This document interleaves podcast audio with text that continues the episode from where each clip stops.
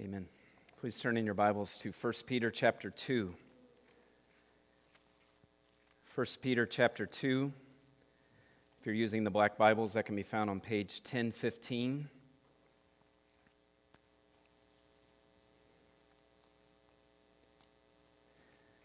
Our study through the book of First Peter has brought us this morning to verses twenty-four and twenty-five. So that'll be our text um, this morning. But I want to go ahead and read beginning in verse twenty-one just to give us the the, the context here.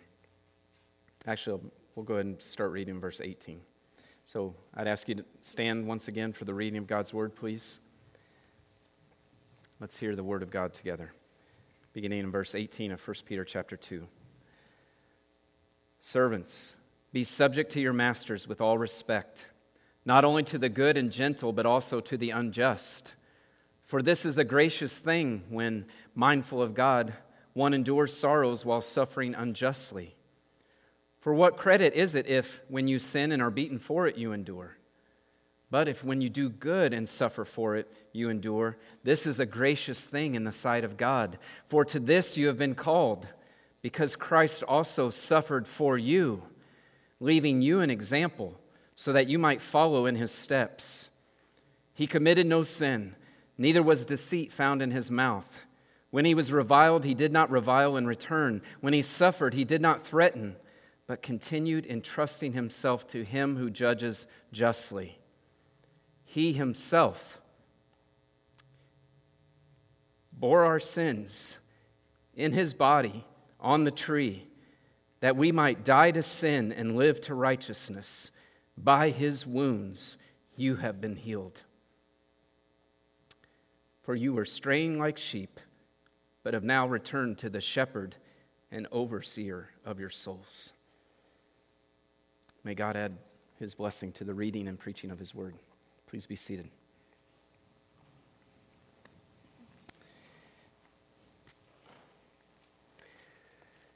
Last week, Peter explained that believers have been called to endure unjust suffering. As disciples of Christ, we follow him down the path of suffering. And Jesus has left us the perfect example of enduring unjust suffering. Jesus did not sin. He did not retaliate. He did not threaten his, his abusers.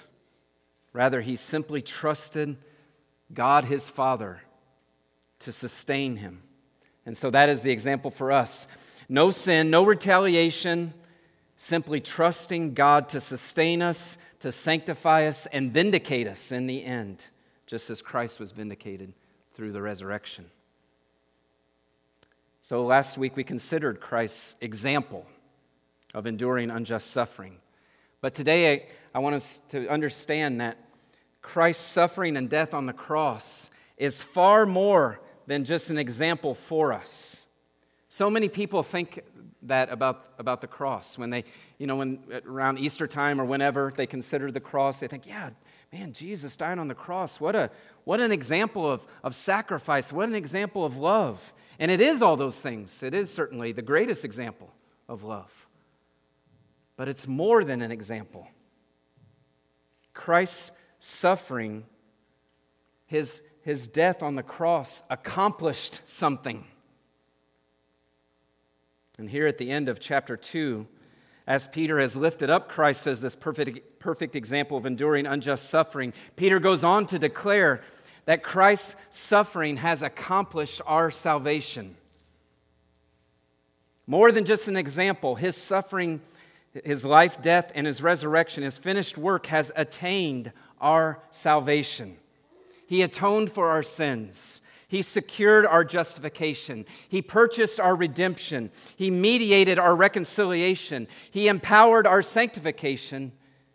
And he guaranteed our glorification. Christ's life, death, and resurrection has accomplished our salvation. And that's what we want to consider this morning. The title of the, of the message today is, What a Savior. Right, I think it was last week we sang that song, right? Hallelujah, what a Savior. And I want to work through verses twenty-four and twenty-five under three headings that describe this amazing and, and beautiful salvation that Christ has worked for us. And my prayer today is that all of us will leave this sermon saying of Christ, what a Savior. So that's our plan today. Three headings. Number one is sin-bearing substitution. If you want to take notes as we try to work our way through those two verses, twenty-four and twenty-five, the first heading is sin-bearing substitution. Look at verse twenty-four. Speaking of Christ, He Himself bore our sins in His body on the tree. Wow, what important words those are.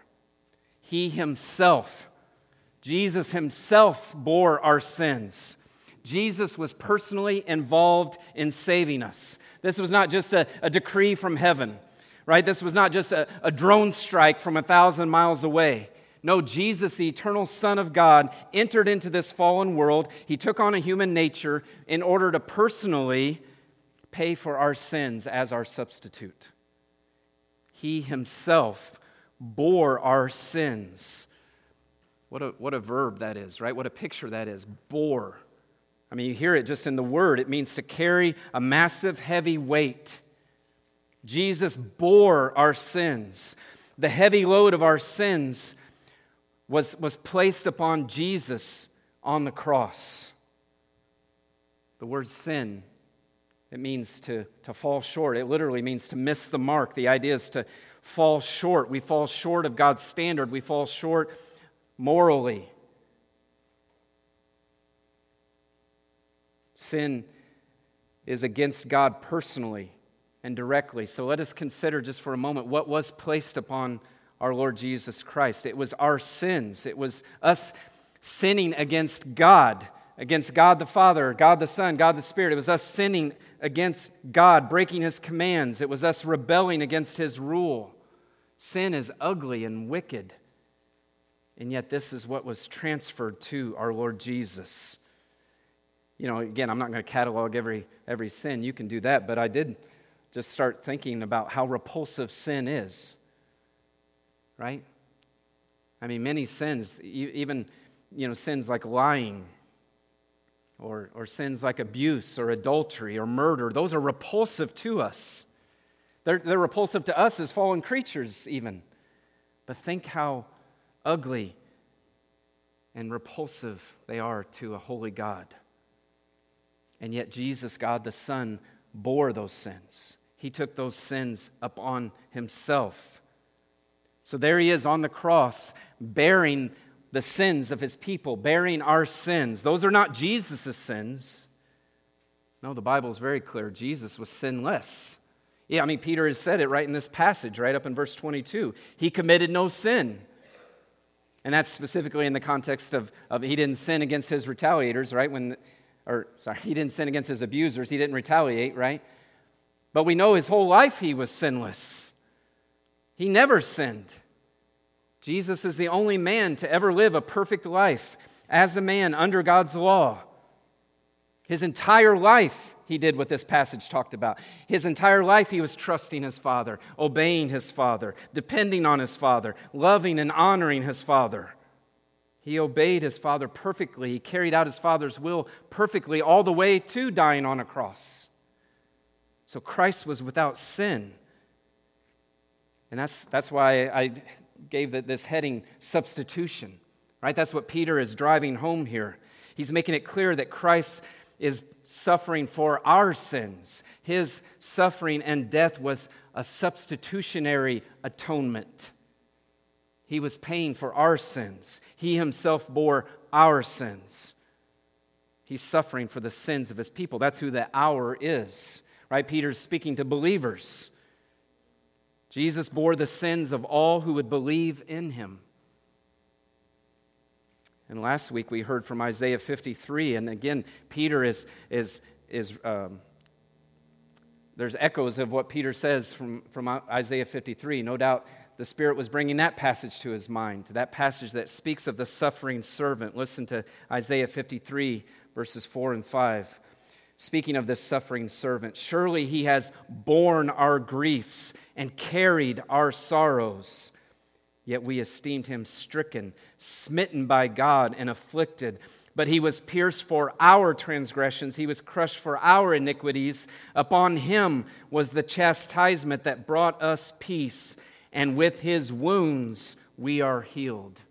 Peter will quote that directly in just another verse, won't he?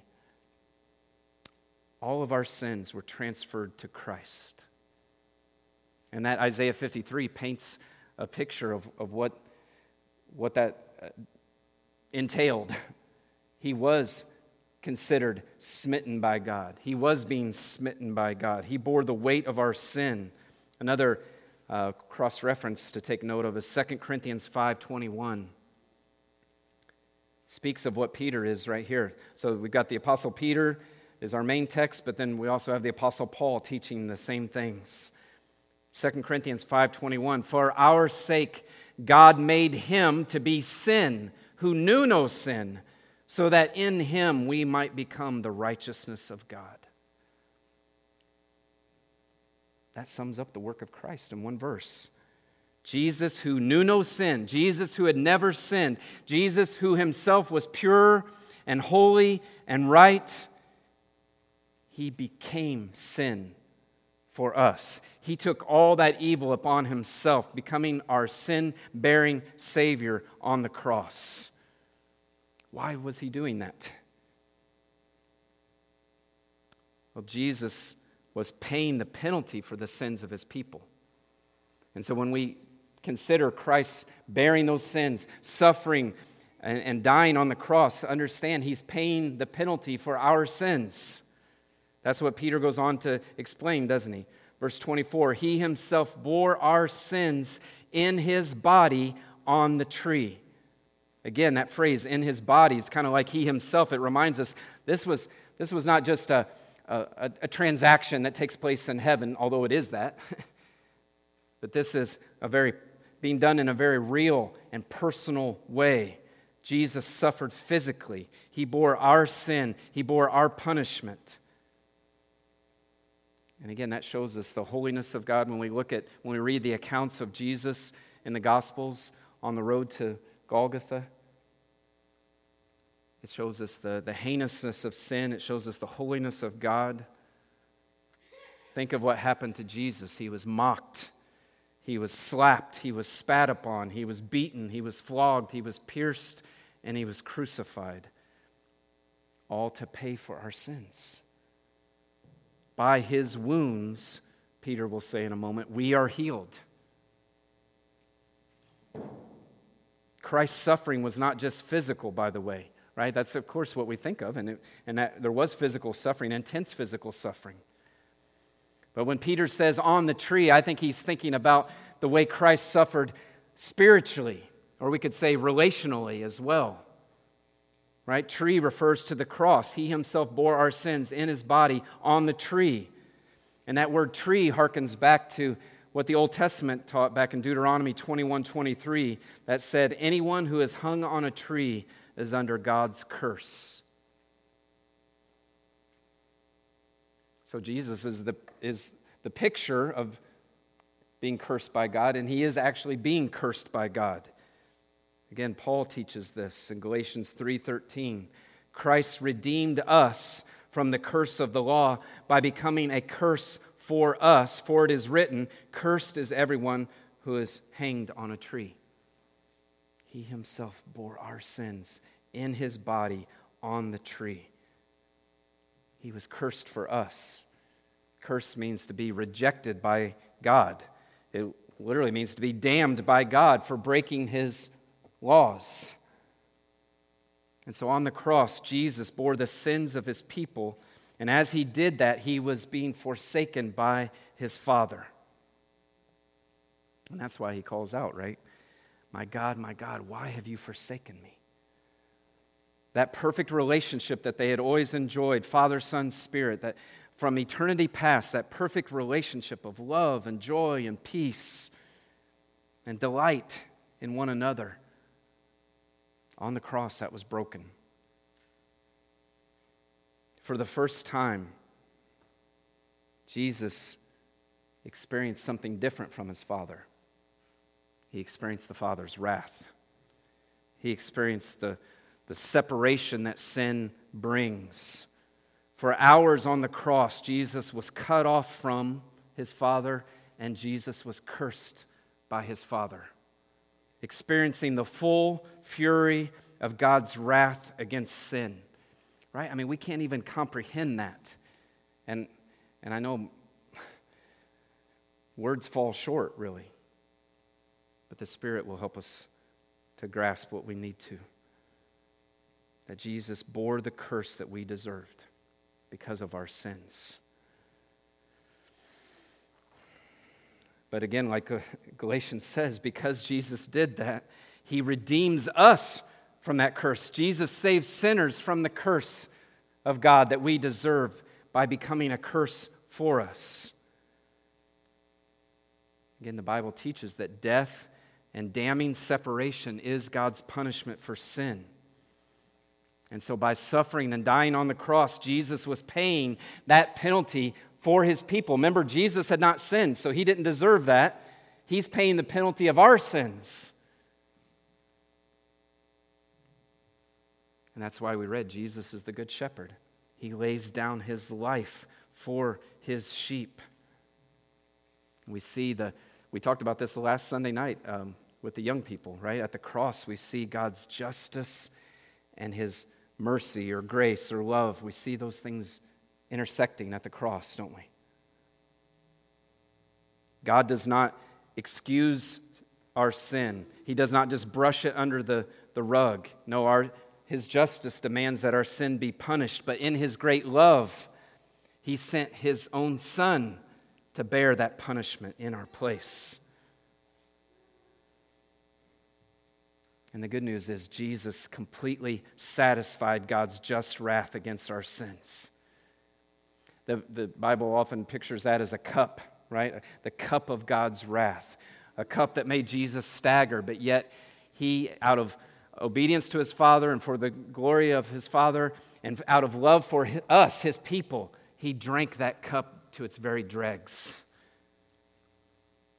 He fully, his life, death, his, his life, his, his suffering, his sacrificial death, fully paid for our sins. It fully satisfied God's wrath. That's why John calls Jesus' death a propitiation. It's a sacrifice that satisfies and turns away God's wrath. It's a satisfied that it's a sacrifice that quenches God's wrath. So again, think of where we would be without Christ. Without Christ, we would spend an eternity separated from God in hell. But because of Christ, because Christ has paid it in full, we know that all of us who are in Christ through faith will be with God forever in heaven. And that's why we sing that beautiful, well, we sing about the power of the cross today, right? And then I was thinking also about in Christ alone, when it says, till on the cross, as Jesus died, the wrath of God was satisfied, for every sin on him was laid. Here in the death of Christ, I live. If you're in Christ today, there's no more wrath for you because Jesus bore our sins in his body on the tree. It's been paid in full. And that's why the, that song goes on to say, no guilt in life, no fear in death. This is the power of Christ in me. I know that Jesus has paid it all. I know that I'm forgiven. I know that God will welcome me into heaven, not because I deserve it, but because Jesus has paid it all. That is an, an amazing gift. It, it, it truly is amazing grace. It's like we pinch ourselves every day, don't we, when we think about that. So I, I hope you're encouraged by what Peter's saying today. Jesus has provided the sin-bearing substitutionary sacrifice for us. So Christian, today you no longer live under the fear of God's judgment. You no longer live under the fear of God's wrath. You have peace with God because of Christ's sacrifice on your behalf, in your place. So that's the first heading, the sin-bearing substitution. But Peter goes on to explain what Christ accomplished there on the cross. Not only was he paying the penalty for our sins, but he also secured for us a life-changing transformation. That's the second heading, a life-changing transformation. Christ's death on the cross was, yes, was a sin-bearing substitution, praise God. But may we also rejoice that it provides a life-changing, it secured for us a life-changing transformation. Look at what he says. Again, verse twenty-four. He himself bore our sins in his body on the tree. And then look what he says. That we might die to sin and live to righteousness. That we might die to sin and live to righteousness. Christ gave his life for that purpose. That we would die to sin and live to righteousness. You say, what does that mean?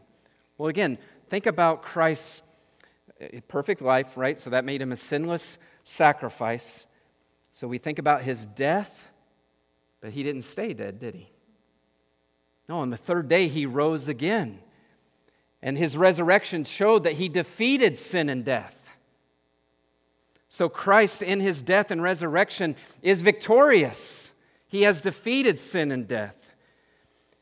And here's the amazing part of that too, is that in Christ, when we believe in Christ through faith, we are united to Christ, and so we share in that victory. Right? We're talking about this in our Sunday school class. We're, we're just getting into it. I invite you out on at nine o'clock on Sunday mornings, right? We're talking about our union with Christ. And, and the Bible says that when we trust in Christ as our Savior, we're actually placed into Christ, which means, among other things, we are united to his death and resurrection. We are united to his death and resurrection. And so what is true of Christ is now true of each of you who are in Christ. You are united with Christ in death and resurrection. So that means just as Jesus died and rose again victoriously, so you have died. You're, you have died to the ruling power of sin, and you've been given new life. That's now free from sin's bondage. Isn't this amazing? What a, what a Savior he is. Not Christ suffered and died not only so we could be in heaven with him forever, but also so we could, would be given new life here on earth. So we would be new creations. Right? When, when God saves us through faith in Christ, the Spirit indwells us and we are born again. We're made new creations. Now we have a new heart that is no longer enslaved to sin. So in Christ, we have died to sin and are alive to righteousness. This is a fact for every believer, right? This is what we picture when we have a baptism, right? We picture what has already taken place in a believer's life spiritually. Their old self that was enslaved to sin is lowered into the water, symbolizing a burial, and then it comes up out of the water, symbolizing that resurrection. If you are a believer in Christ, this is true of you. You have died to sin, and you've been raised to righteousness. Now, what does that mean? Because you're maybe sitting there thinking, but I still struggle a lot with sin, don't I? We do. Right? We've talked about that. We still have remaining sin. We still fall short of what we're meant to be. But what Peter is telling us is there's been a dramatic break from sin. There's been a dramatic transformation take place in us. We have died to sin. It is no longer our master. Jesus has changed the very character of our lives. We used to live for sin. We used to live for ourselves. But now we have died to sin. We've died to that rebellion to God. Now we have hearts that, though still struggle with sin, want to please God. We want to live for him. He has totally changed the direction of our lives, and he has totally freed us from that bondage. We've been, we've been transformed from living to sin to living to righteousness. The Spirit puts us on, day by day, a new path. That's what this path of righteousness talks about, being conformed to the standard of God. Right now we long to, to live according to Christ's commands. By the way, this glorious truth is taught throughout the New Testament. I don't have time to share all the passages, but some, some big ones that came to my mind. Romans six, you can just jot these down, I'll read them for you. Romans six, one through four teaches this same thing of our union with Christ's life, or excuse me, his death and resurrection. Romans six, one, what shall we say then? Are we to continue in sin that grace may abound? By no means. How can we who died to sin still live in it? Do you not know that all of us who have been baptized into Christ Jesus were baptized into his death? We were buried, therefore, with him by baptism into death, in order that just as Christ was raised from the dead by the glory of the Father, we too might walk in newness of life. Isn't that beautiful? Believer, you have been set free to live a new life, to walk in newness of life, because you are no longer enslaved to sin. Second Corinthians five fourteen says, for the love of Christ controls us, because we have concluded this, that one has died for all, talking about all his people, therefore all have died. All those who are in Christ have died, it says, verse fourteen. And he died for all, that those who live, those of us who are in Christ, might no longer live for themselves, but for him who for their sake died and was raised. And then it goes on in the two verses later to say, therefore, if anyone is in Christ, he is a new creation. The old has passed away. Behold, the new has come. Because of Christ's victorious work on the cross, we are transformed. We are new creations. Colossians three, verse three says, for you have died, and your life is hidden with Christ in God.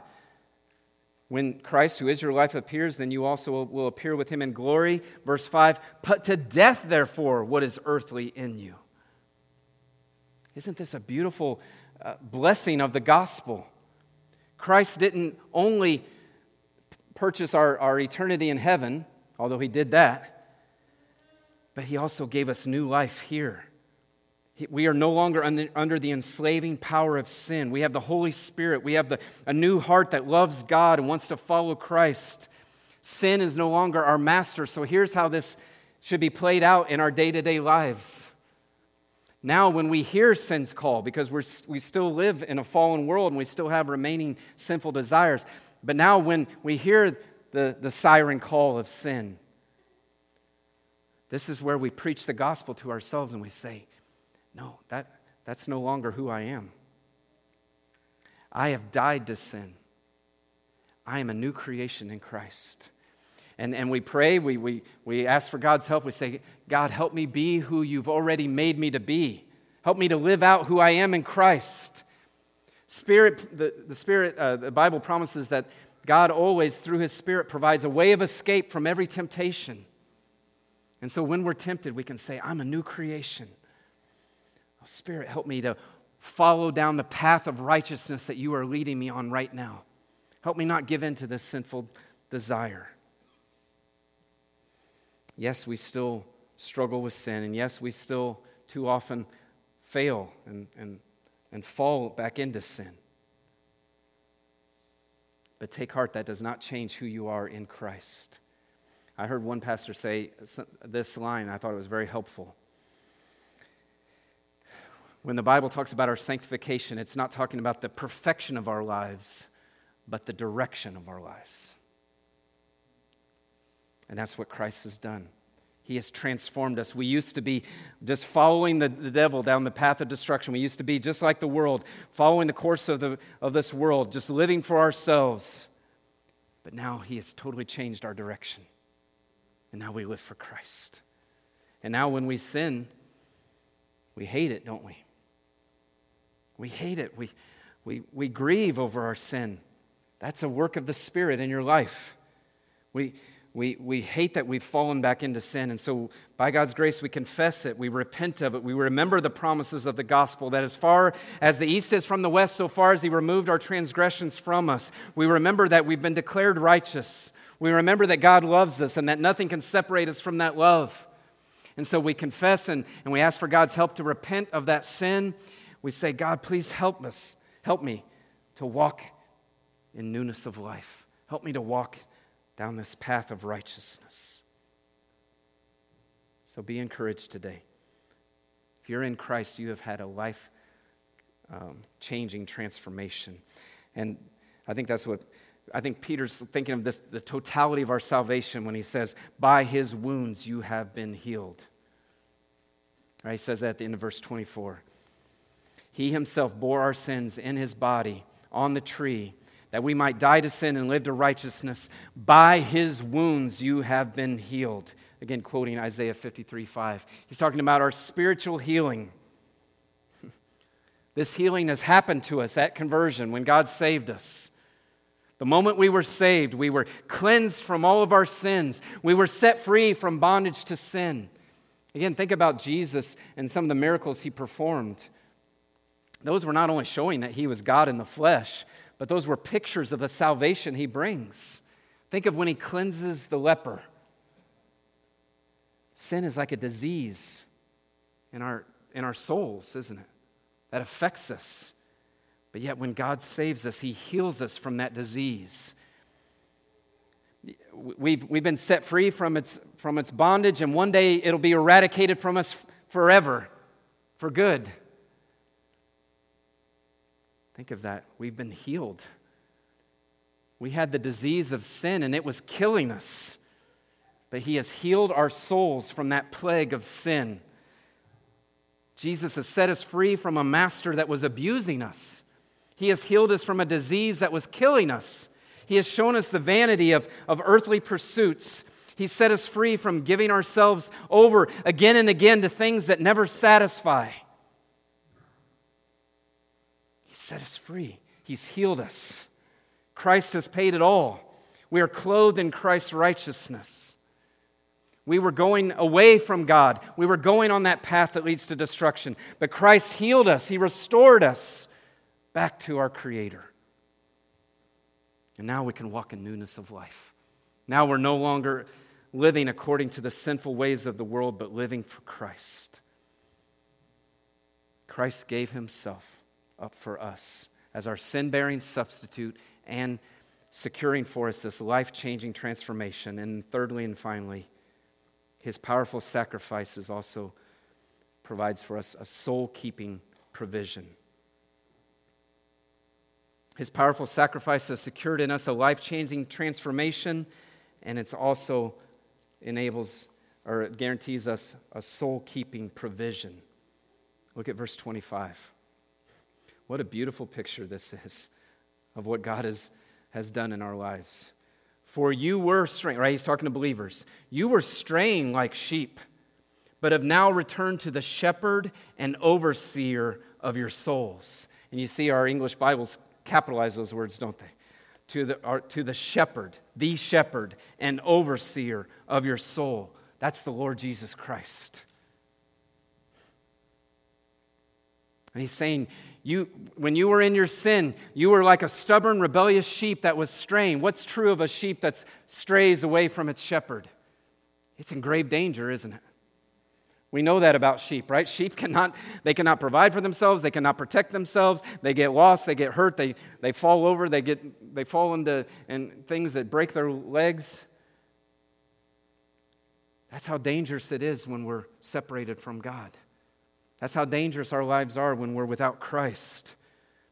But God in his grace sought us, right? He is the good shepherd. He lays down his life for his sheep, and he goes and searches for his lost sheep and brings them back into the fold.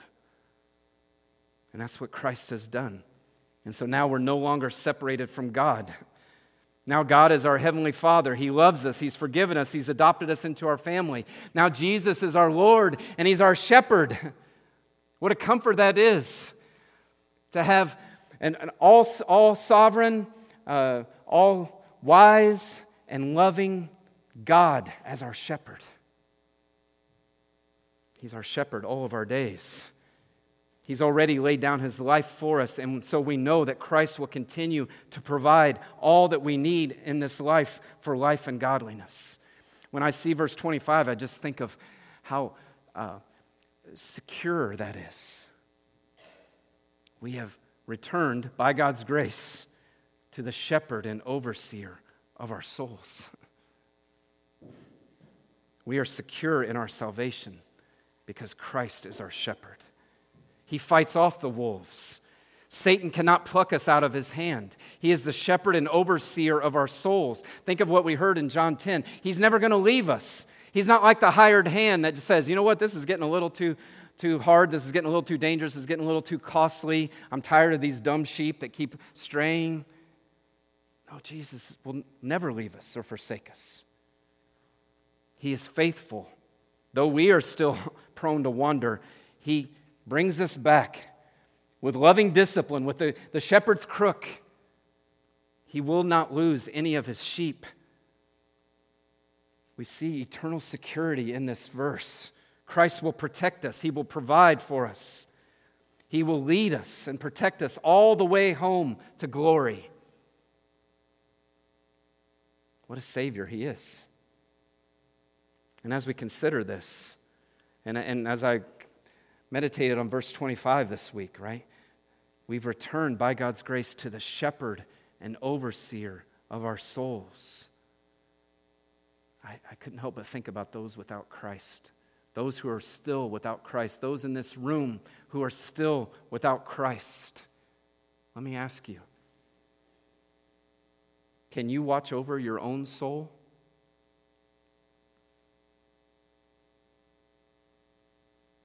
Can you oversee your own soul? Can you provide eternal life? Can you provide salvation for yourself?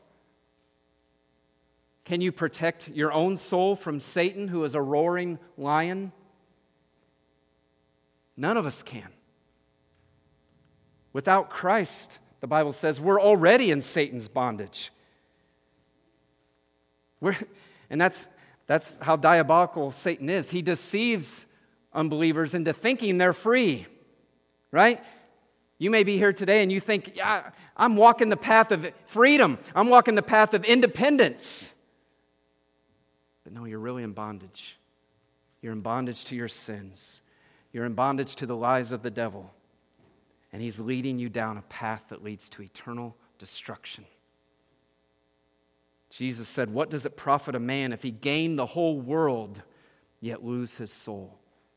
There's the lie Satan throws up, right? Live for yourself. Look at the world. Look at all the pleasures in this world. Satisfy your, your sinful desires. But in the end, you'll lose your soul.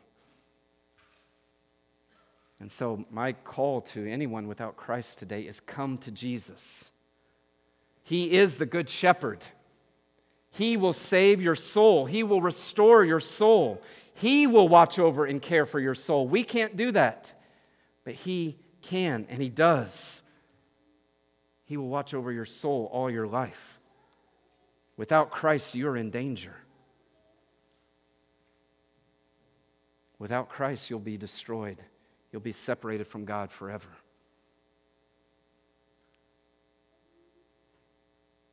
But Jesus is the good shepherd. He gives salvation, and he gives a total salvation. And that's what we've considered today. Through his life, death, and resurrection, Christ provides a sin-bearing substitution.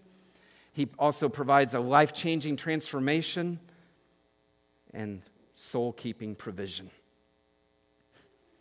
And so as I looked at those two verses, I just thought, from beginning to end, Christ is a, a, a, a beautiful Savior, isn't he? In Christ we have been saved. In Christ we are being saved. And he will protect us until his return, when we will be fully and finally saved. And so again, I trust our response today is, what a Savior. What a Savior. So let's pray, and then we'll praise our beautiful Savior. Lord Jesus, we, we praise you this morning. We praise you for being the good shepherd. We, we praise you for your grace, that though we were stubborn and rebellious and, and sinfully went off on our own, you did not leave us helpless. You did not leave us lost. You did not leave us vulnerable to the enemy of our souls. But you came and sought us, and you had already bought us on the cross. We, we praise you for your, your grace and your power to save. Thank you for, for intersecting our lives with the gospel. Thank you for indwelling us with your Holy Spirit. Thank you for making us new creations, that we can live now free. That you've you've you've shown us what life is all about. It's about knowing you and enjoying you and living for you. And thank you that you are with us every step of the way, because we acknowledge how needy we are. We still, like foolish sheep and children, try to go off on our own sometimes and quickly fail. Thank you for your faithfulness. And Lord, I pray for any here today who are without Christ. May you call them to yourself. May you show them that you are the good shepherd, that you are completely trustworthy, that you are faithful, that you will be that faithful uh, shepherd and overseer of their souls. Show the power of your grace today, we pray in Jesus' name. Amen. Let's stand together and sing a final song of praise.